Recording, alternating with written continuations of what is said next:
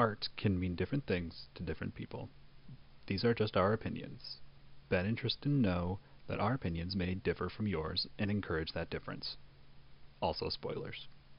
Welcome to the journey to the center of cinema, where we try to get to the center of movies and T V. I'm Tristan. I'm Ben. And we are just starting this up. So before we start digging into specific movies, we thought we'd let you guys know where we stand with movies by talking about our top five favorite movies. So we're going to dive right in and try to get to the center of, of what makes us us and what we appreciate about the art of cinema. Now, our lists are in no particular order, and we had a lot of movies to pick from, but we tried to winnow it down to our top five respectively. We do not have any that are the same, which is surprising because we share many similar favorite movies and interests. So, Tristan, why don't you go ahead and pick one from your list, and we can we can talk about it. Sure. I'll talk about uh, Logan. So Logan came out in twenty seventeen. It is directed by James Mangold and acts as the end to a sort of trilogy of movies about Wolverine. What I really like about this, besides finally giving us a Wolverine movie that feels like reading a comic book starring Wolverine, it's more of like almost a Western and character study about Logan and the effects of his violent past than it is about any superheroics. The performances are fantastic across the board. Hugh Jackman as Wolverine is the best he's ever been. Same with Patrick Stewart. And it also introduced the world to Daphne Keene as Laura, who gave probably one of the best child star performances in recent memory.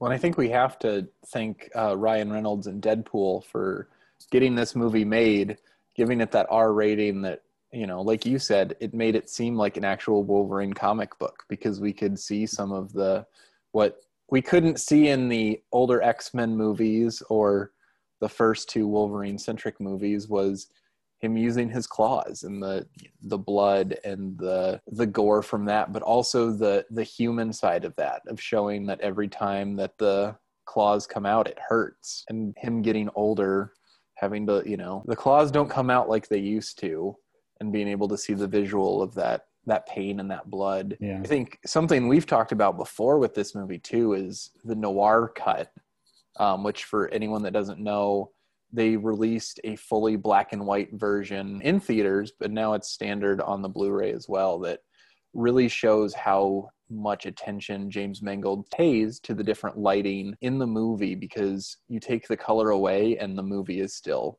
stunning.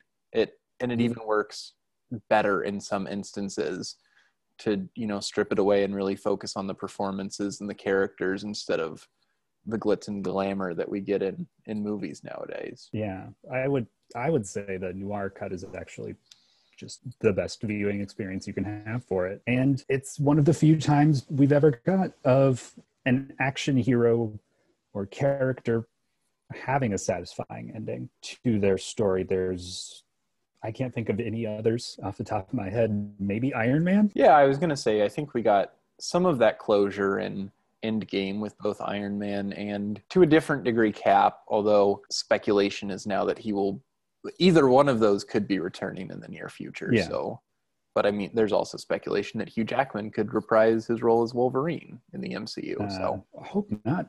Not that I don't love love him in the role. He was probably the best person for it. I will just say, if Disney is listening, because I'm sure they are, cast Daphne Keene as Wolverine. Just do it. We need some more Laura. Yeah, I think of all the, the you know, children in this movie, she's definitely the standout, not only because she has the most screen time, but you really get a sense of her character, even when she's interacting with the other group, of who Laura is compared to all of the other mutant children that are trying to get to the promised land. Mm-hmm.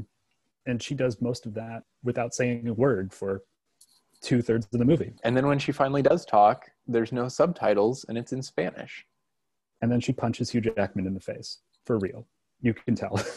But yeah, Logan is, just to wrap it up, a fantastic movie. And a coworker of mine once said, it has everything that he loved about movies in it. And you know, that's how I feel. All right, let's transition to one of mine. We'll start here. Pan's Labyrinth, directed by Guillermo del Toro. It's a movie that, and before we got on here, Tristan and I were kind of talking about it. I think a lot of people mislabel because it's known for very specific scenes that lend themselves more to the creature design that Guillermo del Toro is known for, which looks to be more horror than what it is. But it's this beautiful film that is both fantasy and gritty realism set against the Spanish Civil War. And it's one of Guillermo del Toro's movies that is completely in Spanish, which I think really helps it, especially his mastery of the dialogue. And, you know, he said himself that this is one of his most personal films. And I think you get that emotion behind the director in there. You know, you, you follow Ophelia, this young girl who is obsessed with fairy tales, and as she's leaving her hometown to move in, as her mother is marrying a general that's in the Spanish Civil War, there's this escapism through these fairy tales, and then it becomes part of her life. And there's there's those blurred lines throughout the whole movie of what is real and what isn't. Is it all just the fantasy of a child, or is what we see happening throughout the movie of her meeting the faun who starts this fantastical quest, and there's fairies, and she has to re- retrieve stones from the mouth of a giant toad that's in this tree. And you're always wondering, is this just her imagination, or is what we see actually happening? And I think the ending of the movie really plays itself well to that.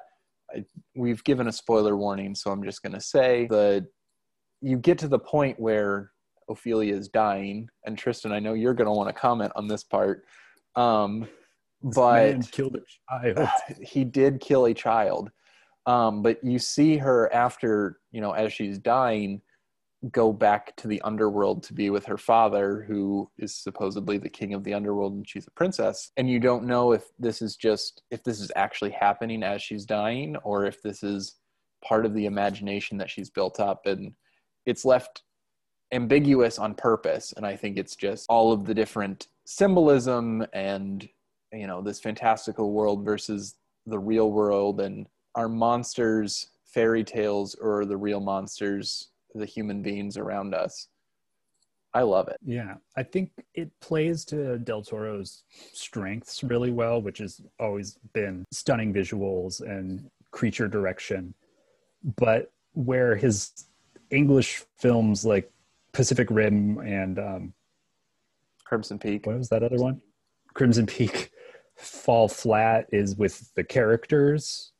And as much as fun as Pacific Rim is, I couldn't tell you a single thing about the characters off the top of my head. But this, the way he weaves together this historical, the historical side of the Spanish Civil War and how that affected the country of Spain with this mystical story, and kept it just vague enough so you don't know what is true and what is fantasy, really brings out the human side of everything that's happening and puts it against, you know, a wood faun and the the man with the hands with eyes, which is absolutely terrifying, but makes the story that much more personal. Yeah, and I think, you know, I think both of us have touched a lot on Ophelia's side of the story too, but there's two sides to the movie, because there's also the Spanish Civil War and the, you know, the insurgents, and Mercedes, who's with the captain and is one of his trusted advisors, but her brother is fighting on the other side of the war in the jungles and taking out the supplies. And it's very interesting to see the two sides play out in her and where her allegiances lie. So yeah, great movie about the Spanish Civil War, great movie that blends those lo- ideas of fantasy and reality. And yeah, that's great. It's great. Tristan the and Ben. Performances are really good. um, another really fantastic child actor performance from this movie. There's, there's our consistency across movies. There it is. Okay. We'll hop over back to my list. Go to, we'll talk about Jurassic Park for a second. Let's do it. Everybody knows what Jurassic Park is. Directed by Steven Spielberg at the height of his power. I mean, I guess he's still at the height of his power, honestly. It's Steven Spielberg. It's about a theme park with clone dinosaurs. And then, obviously, stuff goes wrong because it's a theme park with clone dinosaurs. One of the best summer blockbusters ever made. One of the first movies I ever watched where I wanted to know how they did it. The effects hold up. We saw it recently together in a drive-in. And it's still a great theater experience. John Williams working some of his best musical magic. And, of course, the man, the myth, the legend, Jeff Goldblum as Doctor Ian Malcolm. I think that's really all that we need to say. If we can just, just viewers, imagine the gif of Jeff Goldblum shirtless breathing. If you want to have the little Alan Grant on there as well, go for it.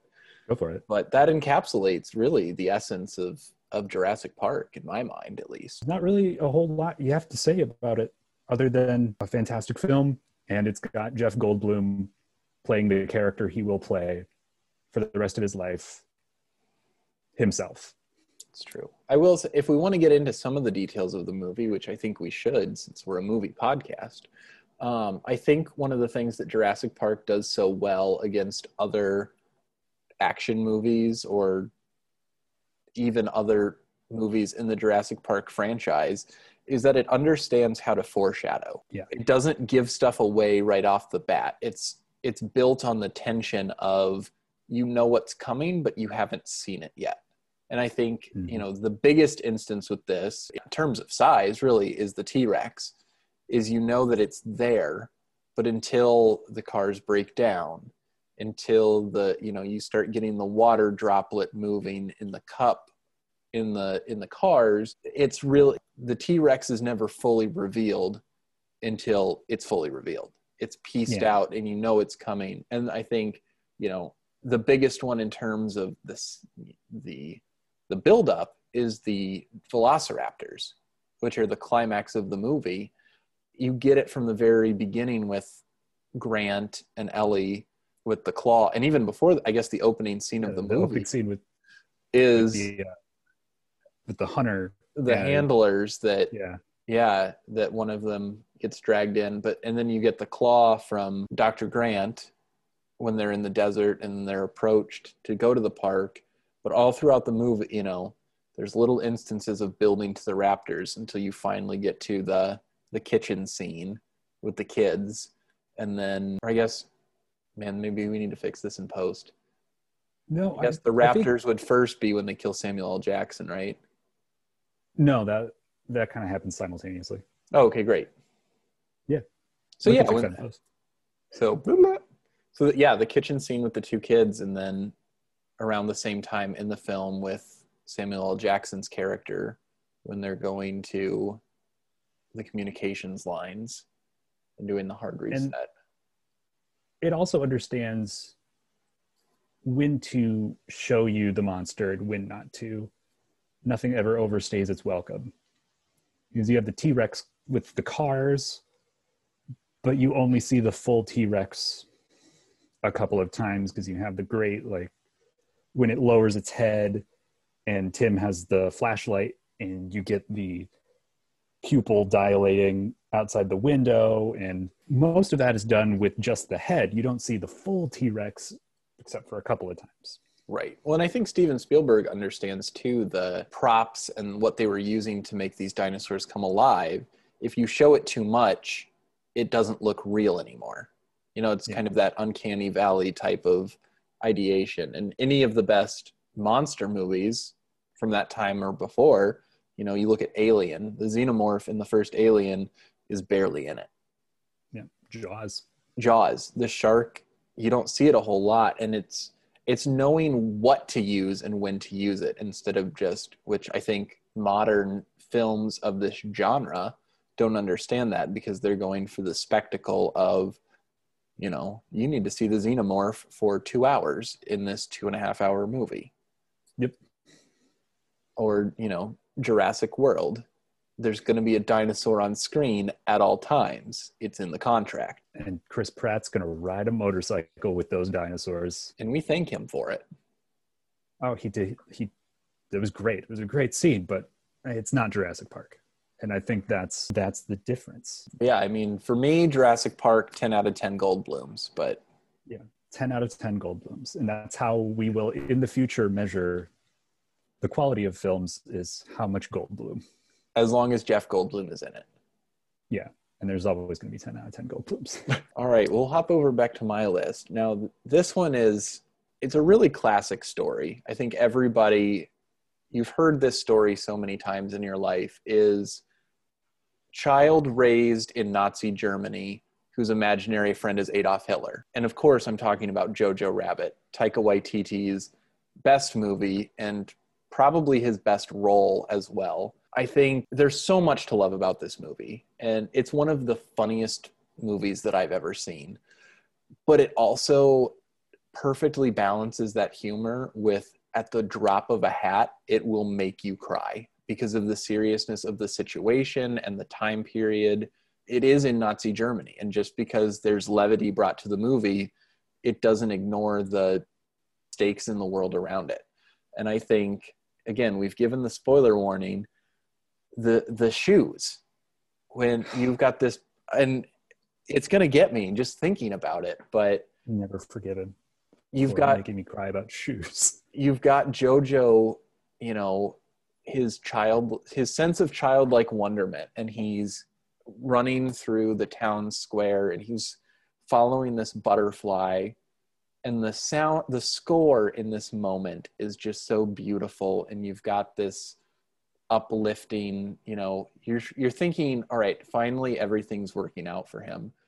And then the butterfly lands on this shoe, and it's recognizable as his mother's shoe, who was being hanged for conspiring against the Nazis. And I think that moment in a, in and of itself is heartbreaking, but then Taika takes it one step further.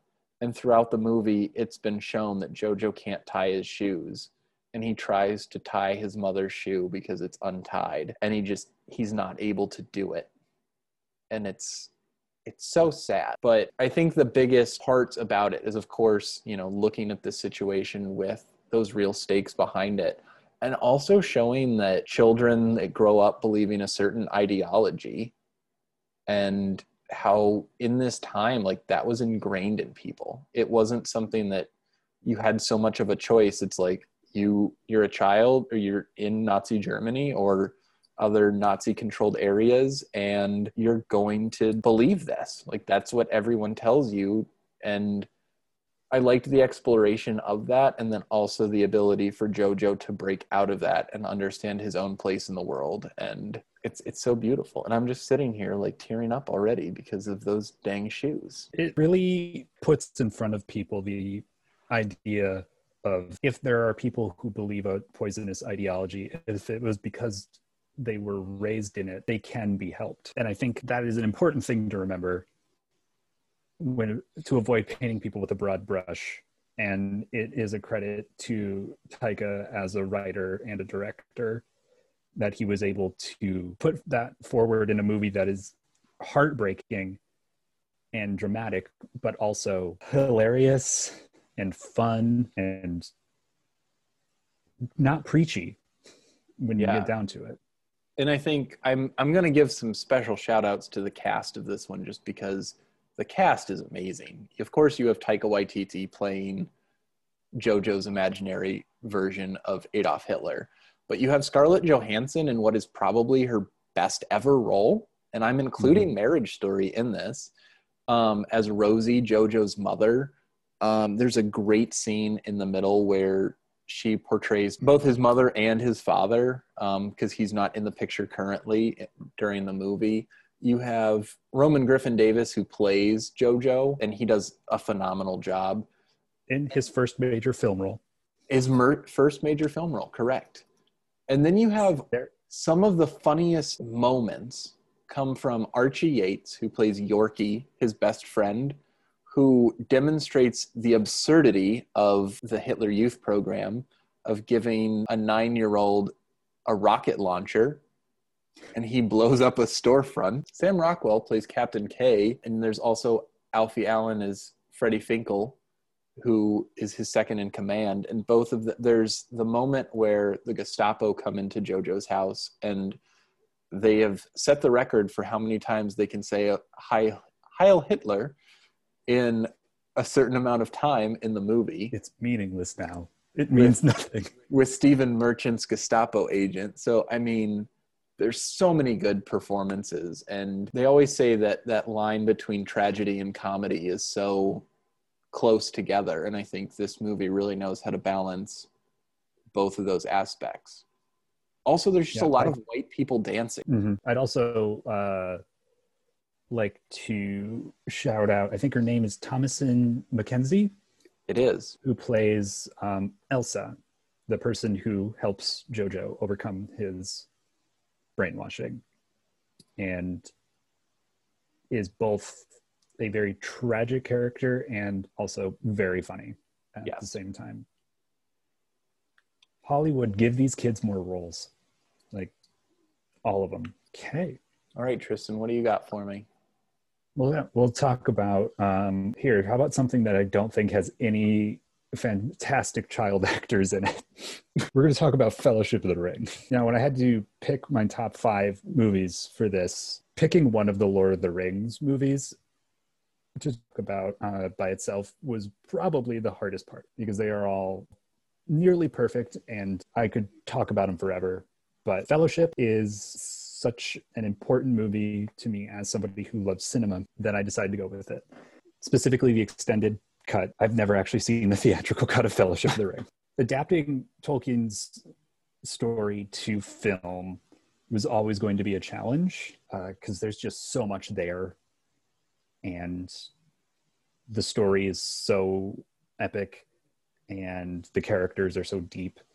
But Peter Jackson managed to not only remove only the tiniest bit and reshape it into something you could put on film, but he managed to find perhaps the best cast in the history of filmmaking. Yeah.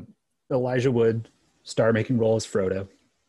Sean Astin in a role that should have won him an Oscar three different times, but didn't. Ian McKellen, excuse me, Sir Ian McKellen. Viggo Mortensen as Aragorn. Andy Serkis doing the role that would force him to wear skin-tight green suits and tennis balls for the rest of his career. It, the fact that Fellowship and The Lord of the Rings as a whole worked is impressive, but Fellowship provides such a good backstory to the world of Middle-earth and then gives you perhaps the only glimpse of what life is like normally and happy before everything is destroyed. I think what's really important about Fellowship too is it is it's more of a slow build.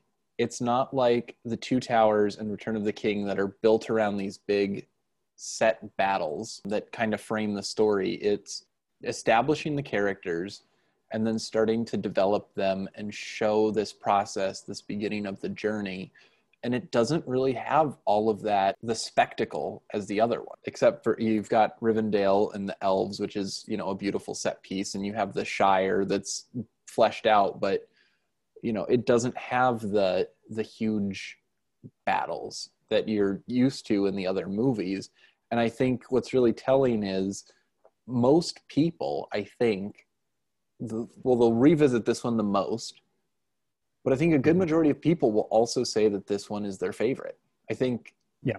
most people will say it's between this and Return of the King. And I think, you know, we're just going to talk about all of them, but I think Two Towers doesn't get enough credit. But I think it's really One's telling the- that the beginning of the story that doesn't have as much of the action or the memorable scenes that people always talk about, like Helm's Deep, it still has so much affinity for it. Yeah, the, there's one big battle, and I think that's the very beginning where you witness the fall of Sauron. And then even the fight scenes in this one are more contained. You have when Frodo is stabbed on Weathertop.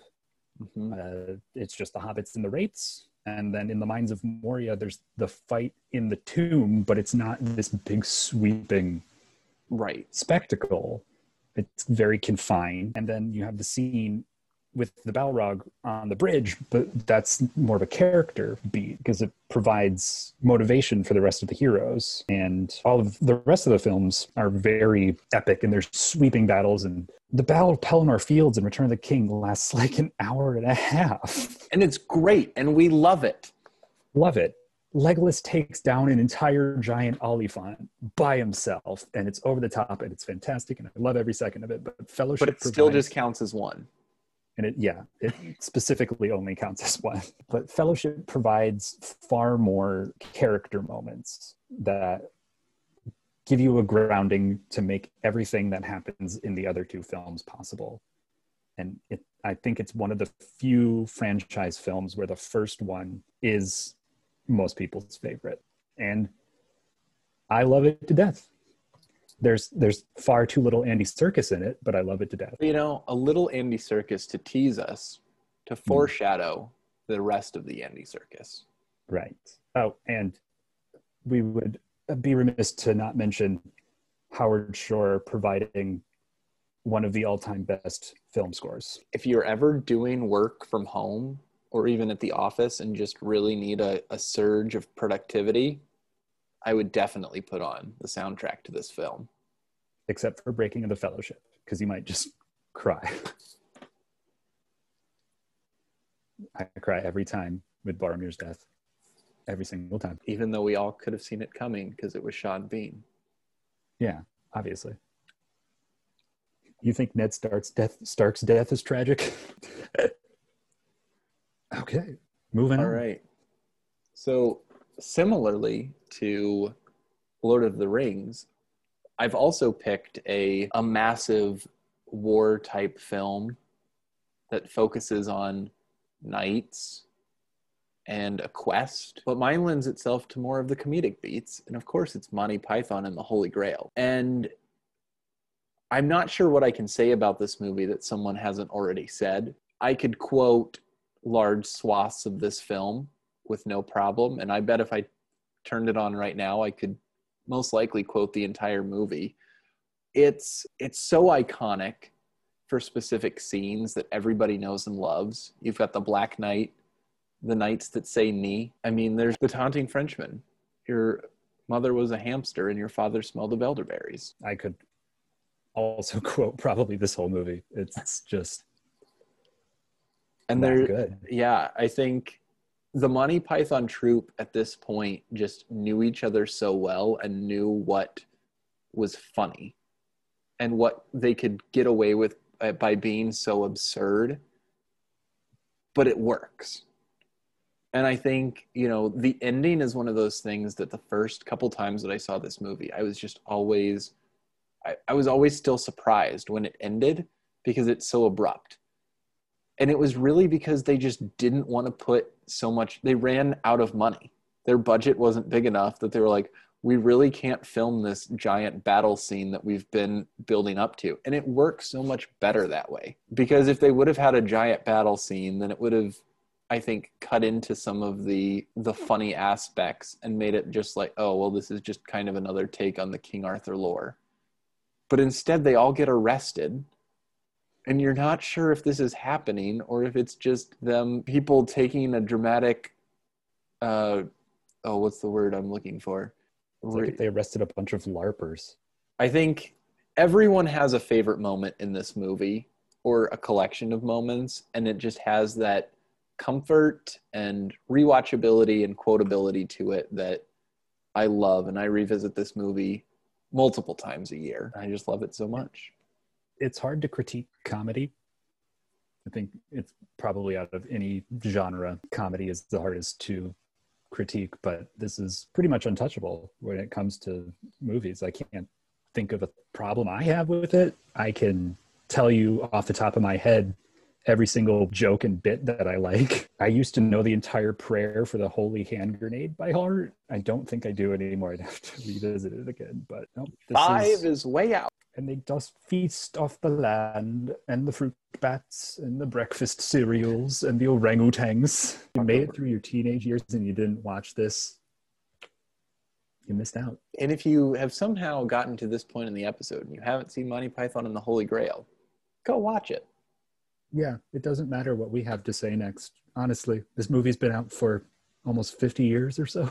Go watch it. Yeah. We can hop back over to me. Um, we're going to talk about a movie that's only two years old. We're going to talk about Spider-Man Into the Spider-Verse.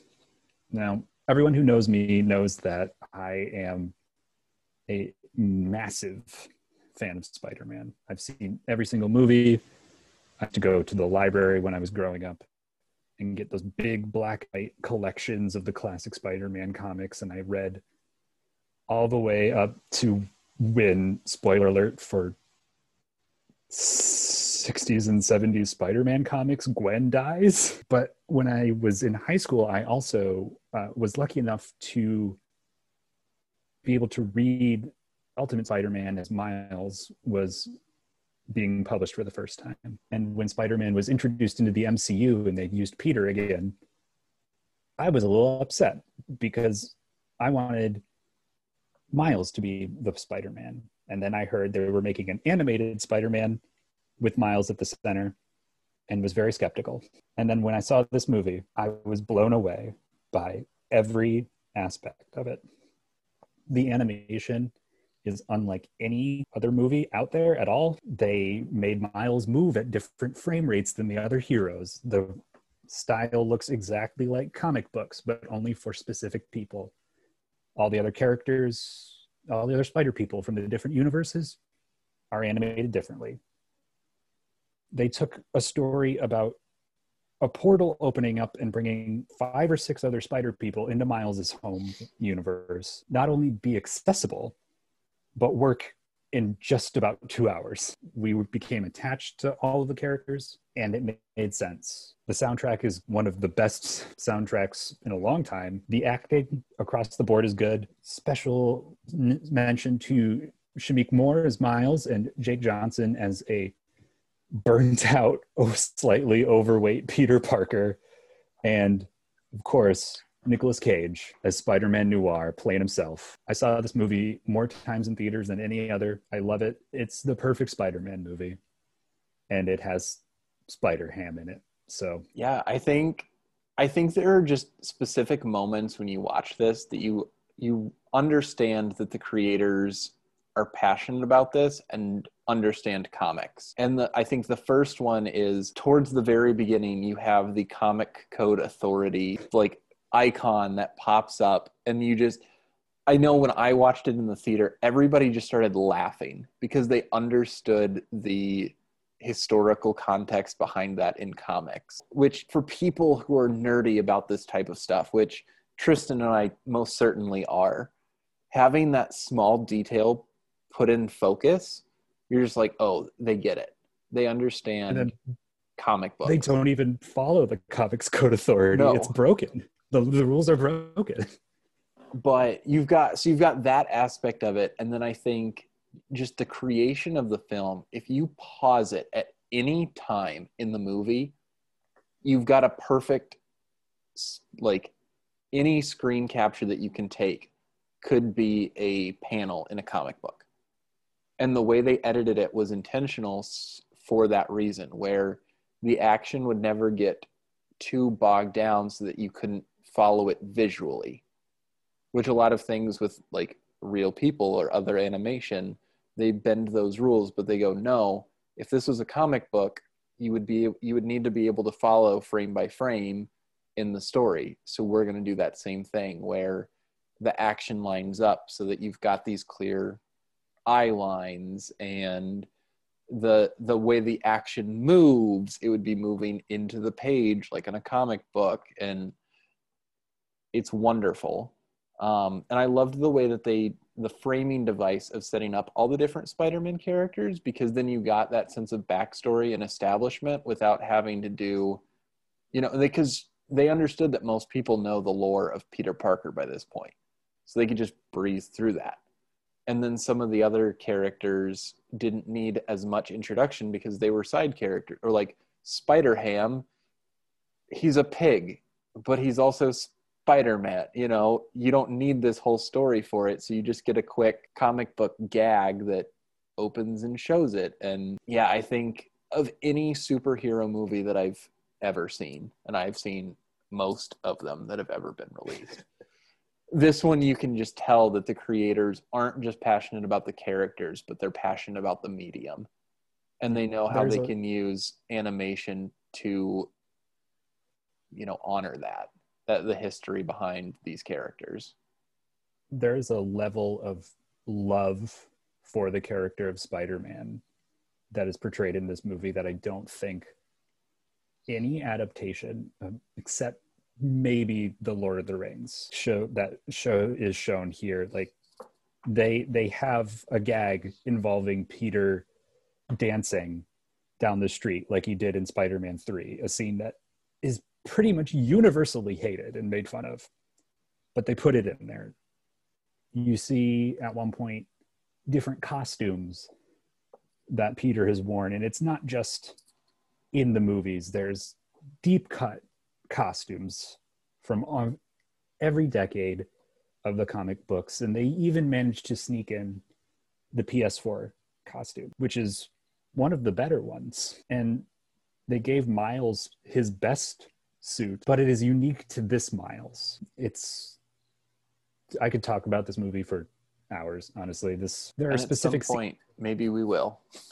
Yeah, at some point we might. There are scenes in here that you could f- pause and make like art prints out of.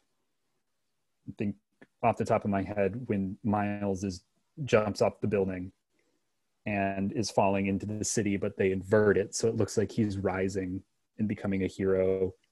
There's so much attention to detail in this. It is it won Best Animated Picture at the Oscars for good reason, and I think will stand the test of time as what people need to shoot for for animation. And also, we I mean, I would be remiss if I didn't mention the post-credit scene features Miguel O'Hara, Spider-Man twenty ninety-nine, which is one of my favorite comic book characters of all time. I'm a very big twenty ninety-nine guy. So having that inclusion potentially, and it referenced the old Spider-Man cartoon with that classic meme of the two Spider-Men pointing at each other. Just another deep cut in the Spider-Man lore. So potentially setting up a sequel with Miguel and Miles together is... I'm already, like, my ticket has been bought yeah. whenever He's movies played by are open. Oscar Isaac, so I think if it does more than set it up, I think you're not going to hire him for no reason. And probably one of the most emotional Stan Lee cameos in any Marvel movie. Yeah, because it was, I believe it was the last one they filmed before his passing. It wasn't yeah, the last was, one that came out. Yeah, I think it but, also was released less than a month after he passed away. Just thereabouts, yeah. Yeah. All right. Yeah. Let's talk about The Prestige. Because this is a movie, this is one of the movies that I've had in my life that have been just a great movie watching experience. Um, directed by Christopher Nolan, it is one of his most Nolan films, um, with twists upon twist. I wrote in my notes that it's a twist-pocalypse. It could even be a twistception, referencing another one of his twisty movies. Tristan's giving me the okay on that. Um, it's really, to me, it's about the performances and the story of two magicians that continually try to one-up each other. It's a story of one-upsmanship between Christian Bale and Hugh Jackman, set in the in the olden times when magicians were kind of a new thing, but also kind of on their way out because other forms of entertainment were more popular. And it's it shows the the lengths that these two men will go to be better than one another. And it's also not just to one-up each other, but there's a sense of revenge behind it because Christian Bale's character is partially responsible for the death of Hugh Jackman's character's wife. And you it takes that form, and then both of them are, they're both trying to be the best magician. The revenge becomes a revenge on the revenge, and it just keeps going. Um, there's also a great performance by Andy Serkis, which we've talked about previously, and David Bowie is in it as Nikola Tesla. And a lot of people don't like his performance, but I think it's it's pretty good in my opinion. It's David Bowie, so like, yeah. So he's gonna, want? yeah, exactly. He's gonna Bowie. But to me, it was just one of those movies. The first time I watched it, it really stuck with me on how beautiful it was shot and how there was a lot of attention paid to these characters. And looking back on it, I rewatched it not too long ago. The the twists are a little more choreographed than I remember. And I don't know if that's because I knew it was coming or if because at this stage in my life, I'm more versed in cinema and I could tell that. But even though I, I knew what was coming and could see that coming, it still held up in my opinion of what the story was. And you're looking at all those small details that Christopher Nolan pays attention to that make the, the movie overall good. Okay, we're gonna we're gonna start with our first hot take of our entire podcast. Here, here. we go. Let's do it. I'm not a fan of Mister Nolan's work. I, I like Inception, and I think The Dark Knight is still pretty good. And Batman Begins, right? I have my issues with Batman Begins. It's it's too long. It's just too long. Um, but for The Prestige, it is. I enjoyed watching it. I watched it for the first time very recently. Um, it was an enjoyable watch, as I think most of Nolan's films are, but it suffers because Christopher Nolan feels the need to mess with time in his presentation of a movie. And there's, I think, six different timelines. Probably that's probably an exaggeration, but you have to tra- keep track of who's telling what part of the story, and it didn't need to be set up like that. It suffered because you start, and then a character gets a diary, and then you go into the diary, and then that character gets a diary. It's diaryception. Really, I think Inception was the movie he was born to make, because he seems to like to he likes to incept. do multiple. He does. But other than that, I have very few complaints about the film. It was an entertaining watch. Michael Caine is, as always, a pleasure. Hugh Jackman and Christian Bale are great in their roles and both very charismatic. The story is interesting. The effects are great. The twist is fun. A little telegraphed for my taste, but overall I think it's a good watch. Not my favorite, but it's very good. But it's one of my five, so. All right, Chris. We have to disagree sometimes or we won't be interesting. All right, Tristan, give me your last one here. My last one is the original Lion King. Not the live action, that's not live action remake? It hurts me that I have to specify, but the original Lion King. From the Disney Renaissance, one of the most successful animated pictures of all time, and still one of the most entertaining watches if you're in the mood for a Disney film. The songs are fun. I mentioned this movie, and you probably have at least one of them running in your head right now. I just can't wait to be king. It's so good. The jokes still hold up.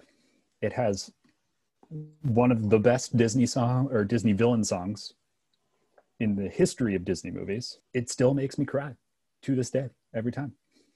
When Mufasa dies, it's how I knew I didn't like the new one, when I did not get upset when Mufasa died. Yeah, this is the first movie I ever watched. And over the years, even though I've seen hundreds of movies, this this one still makes me happy every single time. It also really, it introduces kids to Hamlet. It does. That's really yeah, all I wanted to does. say about it. It also has one of the best jokes ever, which is you got to put your behind in your past. Like, that's true. Yeah, the, all of the voice acting in this movie is great. I think so many people are still surprised that Matthew Broderick voiced Simba. Yeah, but you you know you have James Earl Jones in there as Mufasa, and there's Whoopi Goldberg as one of the hyenas. There's mm-hmm. Jeremy Irons as Scar. Nathan Lane is Timon. Mister Bean is Zazu. It's just a great movie. It's, I still think, probably one of Disney's best, if not their best animated feature. And um, really should be held up as an example of why hand-drawn two D animation was such an amazing art form. Yeah, because it was shortly after this that two D started being slowly replaced by C G animation. And as much as I love C G animation, the last movie I talked about is a C G animated film. I think we all lost something when two D animation was phased out. And you but still we'll see all... good examples of it, but yeah. not as much as we should, I think. Mm-hmm.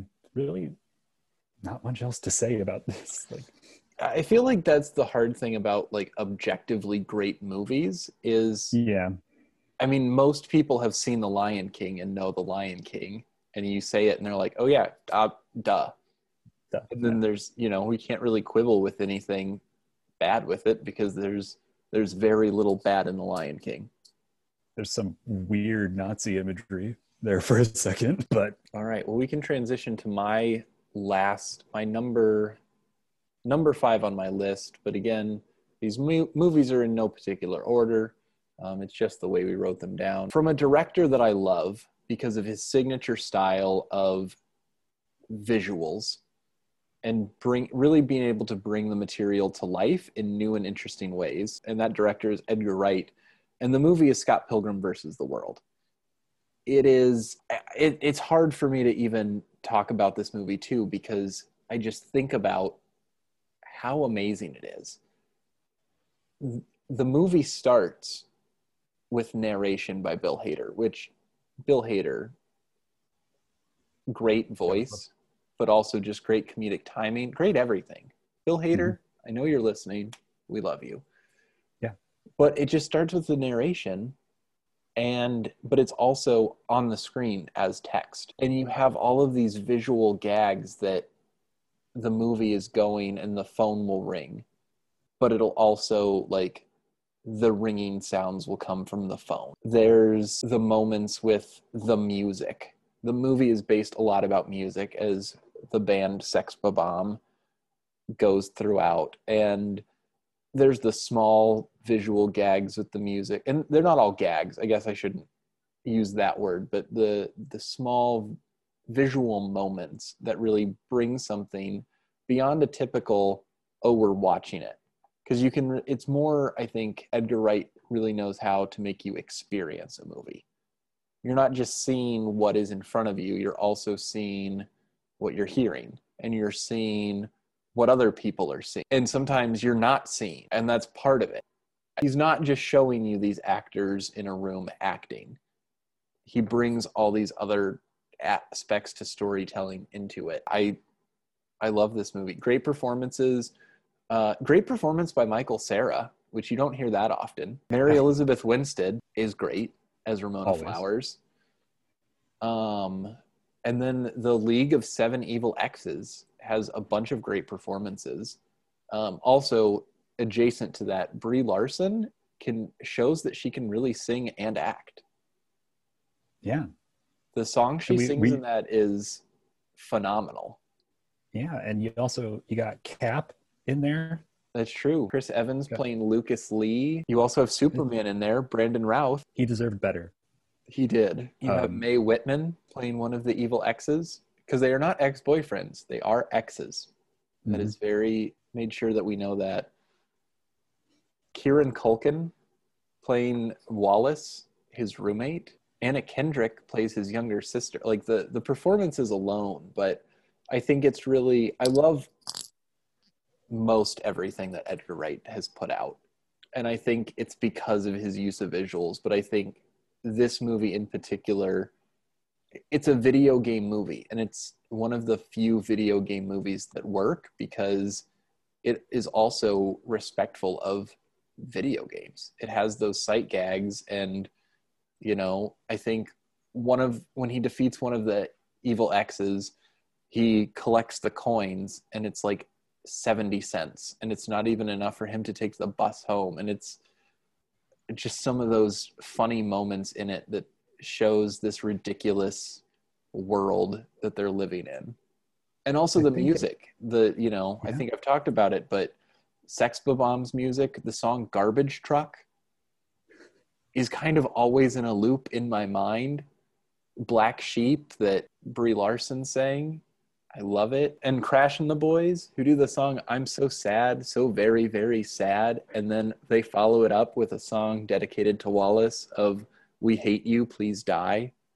I think this is also, if Into the Spider-Verse didn't exist, probably the most accurate page to screen adaptation of a comic book.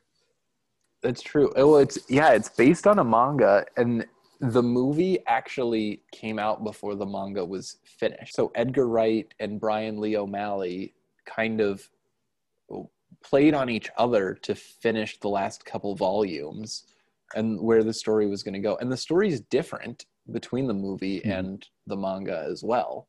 There are moments that are, you know, exact replica shots from the manga to the film. And there's also some great one-liners. Uh, the one that always comes to mind for me is, you punched the highlights out of her hair. But this is an incredibly fun movie. It somehow made Michael Cera sort of charismatic, which it's weird. And um, I think demonstrates Edgar Wright's talent as a filmmaker more than even the Cornetto trilogy does. And of course, all love to those movies. They are all phenomenal movies, but I think Scott Pilgrim versus the World will go down as maybe his most Edgar Wright movie ever. I mean, he's still got a lot of movie left in him, but I think this is also one of those movies that really demonstrates how a cult following can make a film stand the test of time, because this was not, when it came out, no one saw it, and critics are pretty neutral about it. But over the years, it's gained this following from people, from word of mouth, of just saying, hey, have you seen this movie? It's really good. And people yep. discovering it on their own through streaming services and the like. And it's really created this following ten years now later of people who are like, oh, I love it. And for, I was late to this party. And I saw it for the first time about two years ago. And now it's in my top five of all time. So I think that's, yeah. and I think, you know, for both of us, we have some movies in specifically my top five. Three of the movies in my top five I hadn't seen until two years ago. Yeah, I think, well, two of mine also came out recently, but I think of all of our movies, probably Scott Pilgrim is the one that I would assume most people haven't seen, even including Pan's Labyrinth. And uh, it, go see it. Go watch it. It's right. great. And I think that's something that, to talk about someone's top five is one of those things that it's obviously, art is subjective. We've talked about that. And, mm-hmm. but it's one of those things, if there's a movie that you've heard good things about and you've never seen it, don't feel weird about seeking it out and having mm-hmm. your own opinion and like challenging your own worldview and saying, wait, this movie has been in my top five forever, but maybe it's not anymore because I found new art that I like more, and that's okay. Or, yeah. hey, I watched this movie, like you with Lion King. I watched the, this is the first movie I ever saw, but I still love it. Yeah. All right. You want to do some runners up? Just put them out there. Yeah, let's do some honorable mentions. These are movies that we also really love. Not quite in our top five, but deserve some love. So yeah, if you yeah. want to just, should we just oh. rapid fire through them? Yeah, uh, we'll start kind of topical. Hot Fuzz, one of the Cornetto trilogy by Edgar Wright. Hilarious. Also brought Timothy Dalton back, so it's a good one. All right, I, as a Marvel shill, I have to, I'm just going to give my top three Marvel movies um, from this list as my honorable mentions. Um, Avengers Infinity War, love it. Guardians of the Galaxy, which I think is also on your runner-up list. Also on my list. And what is probably objectively the best Marvel movie. I think, is the one that you don't really need to be a Marvel fan to enjoy, which is Captain America: The Winter Soldier. It's good. It's good. Jojo Rabbit was on my runners-up, but we already talked about that. Parasite, two years ago now, Best Picture. Ben and I talked about before we started recording. Neither of us can think of anything wrong with this movie. That's great. Uh, another great one that we both have on our honorable mentions, Knives Out, that also came out about a year ago now. So good. Searching, two years ago, actually pulled off the takes place entirely on a computer. It's a little indie, but it can't, if you get a hold of it, watch it. It's pretty good. I got to talk about The Devil's Backbone, which is another of Guillermo del Toro's Spanish language films set around the Spanish Civil War. Honorable mention for me. Now, let's see. Uh, School of Rock for me. Still think probably Jack Black's best movie, and it's still funny. Um, The Departed, one of the best mob-centric movies. Martin Scorsese really knew how to balance a bunch of characters and plot lines. Booksmart. Coming of age movie from two years last year, few, something like that. A few years ago now, I think. Oh, anyway, one of the best coming of age movies in recent history, and except for one sequence in it, hilarious throughout. All right, my last one was so close to my top five, and someday it might just edge in. But Better Off Dead, starring John Cusack, one of the best eighties movies. Also just full of so many quotable lines, and it's it's it is a movie because it has an overarching plot, but it's really just a series of funny gags put together on film, carried out by John Cusack and Curtis Armstrong. And that is one that I will say, if you've never seen it, which you probably haven't because you're not me, seek it out. It's phenomenal. It's, it's good. And I'll just round us out here with another eighties movie that I'm sure everybody has seen, Ferris Bueller's Day Off. All right. Well, we hope that was informative for all of you as we start this new podcast endeavor, journeying into the center of cinema and talking about all of the different aspects of film and T V.